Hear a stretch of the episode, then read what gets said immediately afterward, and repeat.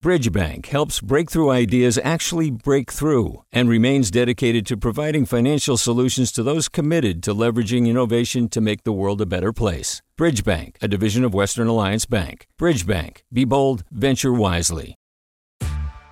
Hey there, this is Brittany Luce from NPR's It's Been a Minute. KQED's podcasts like The Bay, Bay Curious, Mindshift, Right Nowish, and more all tell the stories of the Bay and beyond with reliable, human centered journalism.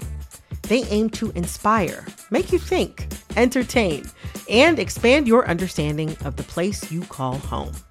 Here's how you can support podcasting at KQED. Showing your support is easy, and you can join Brittany in supporting KQED Podcast too at donate.kqed.org slash podcast. That's donate.kqed.org slash podcast from KQED. There's nothing like a little rattle to get you to start thinking real hard about how prepared you are for a big earthquake. And let's just say these last few quakes to hit the Bay Area reminded me that uh, I ain't ready. And I know I'm not alone. This week marked three decades since the Loma Prieta earthquake, and in light of this latest series of quakes to hit the Bay Area, we're gonna get it together and prepare for the next big quake. I'm Erica Cruz Guevara. Welcome to the Bay.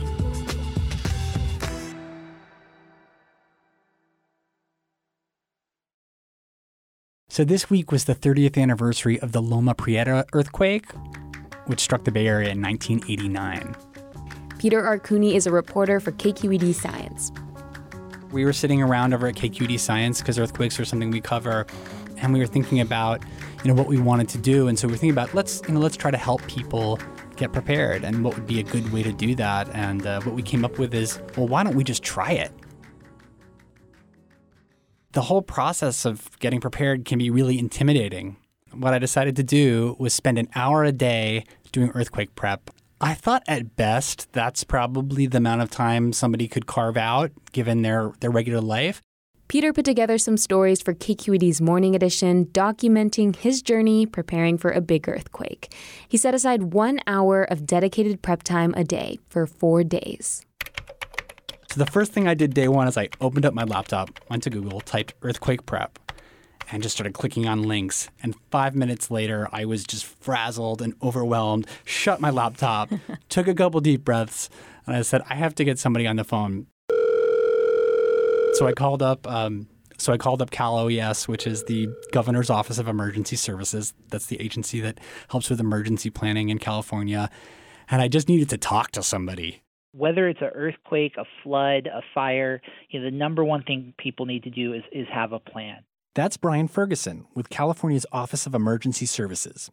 He told me spending even a little time talking through a disaster scenario with the people under your roof can make a big difference. I think it's a great dinner table conversation that all families should have of if there's an emergency, here's what we would do. You know, we would meet you at this place, we would go this way. So tonight, I'm going to sit down with my wife and our four year old daughter Izzy to make sure we have a plan. So, Izzy, do you know what an earthquake is? It's when the ground shakes and you have to go out um, of your house or hide under the table. Hide under the table? That's a really good idea. Oh my gosh, you know more than I do. All right. Is she down? She's in. After the little one's in bed, my wife Maureen and I retire to the couch and get to work. I open my laptop, she's got her spiral notebook. Earthquake plan. Using a checklist we found on the U.S. Geological Survey's website, we reviewed our escape routes, made a list of emergency contacts. Your mom. I think my mom. Yeah. And after a bit of deliberation, picked out a local meetup spot. Okay, so we're I gonna think- change it. It's gonna be number one, Noe Valley Town Square. Yeah. All right. Final answer. I think the, fi- I think the Final answer. final answer. Well, hun, thank you for helping us get ready. Yeah, this wasn't bad. This didn't take as much time as I thought it would. Yep, 56 minutes. But one of the things I wanted to do was see how much fun I could have doing it, which sounds a little weird when thinking about disaster. But, you know, it doesn't have to be a drag. So involving my family and my friends in the process made it more productive and more fun. Day two was all about shopping. So I printed out a supply list from the American Red Cross and I just went through and tried to knock out all the supplies. Last night, my wife and I rummaged through our hallway closet in search of stuff we'd need in an emergency. We did find an AM FM radio to hear emergency alerts. A hand crank powers the batteries. Our first aid supplies were running low. So, to build a proper survival kit, I'd need to do some shopping. Using a checklist from the American Red Cross, we ran down the essential items we were missing non perishable food, water, cash, first aid, and pharmacy items. First stop, the grocery store. Getting a cart here. And here I am, water. Seven, eight, and nine. And that is what nine gallons of water looks like. And they're under a dollar each, so not bad. And now we're gonna go for some canned goods. And you know what I'm thinking? Refried beans. The cool thing about these is they have the top, a little tab that you can just pop open so you don't need a can opener. Online to check out. That took just about 20 minutes. Then, off to the bank. Okay, I'm getting cash. Because if the power goes out, so do the ATMs. Preparedness experts recommend getting small bills so you won't need change. I did 40 and 10s, 40 and 5s, 18 ones, and one $2 bill for good luck. After a quick run to the pharmacy, it was time to load up the car and see how I did. I don't want to be overconfident here, but I'm actually feeling pretty good. In one fast and furious hour, I knocked out most of my list. I still need some local maps and a cell phone charging pack. I'll see if I can track those down tomorrow when I put together my kit. And if running errands just isn't your thing, you can buy ready made survival kits online from the American Red Cross and Amazon.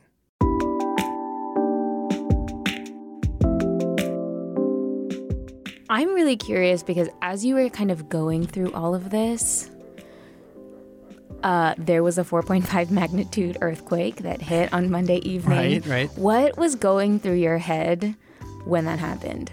I'll tell you exactly what was going through my head. I was writing the blog post Oh my God. for the next day on my couch, shaking. I had all my supplies, but I hadn't put them anywhere, so I, I decided to put together the kits. Lately, I've spent a lot of time sifting through closets. Today's goal finding a bag to hold my earthquake supplies. I think I got it. Okay, let me grab these things. The U.S. Geological Survey's Earthquake Handbook recommends everyone keep a personal survival kit in an easy to grab bag, like a backpack, in an easy to reach spot. Along with that to go bag, you can keep a larger household emergency kit in a watertight plastic container to use if you're trapped at home. I'm back from my expedition to the closet, and we found this green plastic bin and pretty good sized backpack. After packing the kits and stashing them around the house, I turned my attention to something I hadn't thought about. Say a big earthquake hits at 2 in the morning. Suddenly, there's no lights and stuff like broken glass all over the floor. Then what?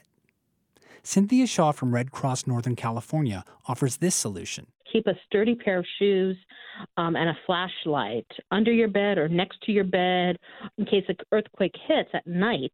That'll ensure you can get up, safely check on loved ones, grab your supplies, and go if you have to. Better yet, put those shoes and a flashlight in a bag and tie it down right near where you sleep. Yep, so about an arm's length. Reach under there, grab that, tear it open. I've got shoes, I've got a flashlight, I'm ready to go. Survival prep matters at home, at work, or in the car. It's a good idea to keep emergency kits in all these places. Day four was all about home improvement, so securing my home and making it more earthquake safe. I'm gonna walk through my house right now and try to identify a few problem spots. Hear that? That's a glass picture frame from pretty big print.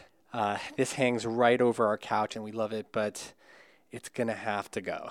Something else to look for bookshelves cluttered with would be projectiles. Ours is pretty crowded. It's got picture frames, a couple of vintage cameras, lots of books. Then a quick trip to Glen Park Hardware, where employee Madison Hatfield showed me a few things that could help make my home more earthquake safe. So, this is a museum wax. It's for professionally anchoring artifacts, collectibles, glass, and you put it underneath items to prevent them from falling. So, these are furniture safety straps. Do you get a lot of people in here asking about this kind of stuff? No, actually. Until now, guilty as charged. I went with the museum wax and a heavy duty frame hanger. Thanks so much for your help. Yeah. Have a good one, guys. At home, I moved that big print away from the couch. Get this off the wall. Oh, yeah, this is heavy. Okay.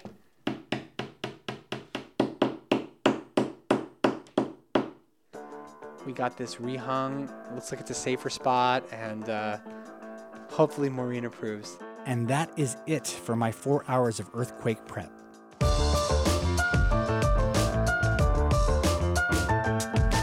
So I want to I want to be clear. There were things I didn't do.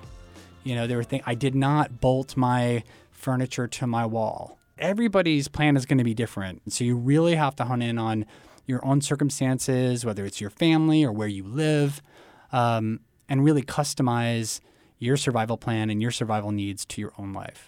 The take home I just kept, you know, coming back to was that anything you do is going to help, and that's the goal of this. Hmm. You know, you can't do everything in four hours, but you can do a lot. You can do a whole lot. And do you feel more prepared? Oh yeah, I feel so much more prepared. Um, I feel I feel so much more prepared. I feel so much more educated, uh, and also a little bit humbled. So you know, like there's mm. more to be done. The idea of preparing for an earthquake still kind of paralyzes me, but knowing what to do is the first step. So thanks, Peter Arcuni, who's a reporter for KQED Science. You can find more tips and resources from Peter on how to stay prepared on our website, kqed.org/science. If you liked this episode, say hi to us on Twitter. We're at the Bay KQED. The Bay was produced this week by me, Kiana Mogadam, Julie Caine, and editor Erika Aguilar. KQED's leadership team includes Vinnee Tong, Julie Caine, Ethan Lindsey, and Holly Kernan. I'm Erica Cruz Guevara. That's it for The Bay. See you next week. Hi, it's Terry Gross, the host of Fresh Air. We bring you in depth, long form interviews with actors, directors, musicians, authors, journalists, and more. Listen to our Peabody Award winning Fresh Air podcast from WHYY and NPR. Hey, what's up? I'm Erica Cruz Guevara, the host of The Bay. Donations keep independent journalism alive and healthy, and you support outstanding journalism when you support KQED. So if you haven't yet, check out donate.kqed.org slash podcasts. That's donate.kqed.org slash podcasts with an S.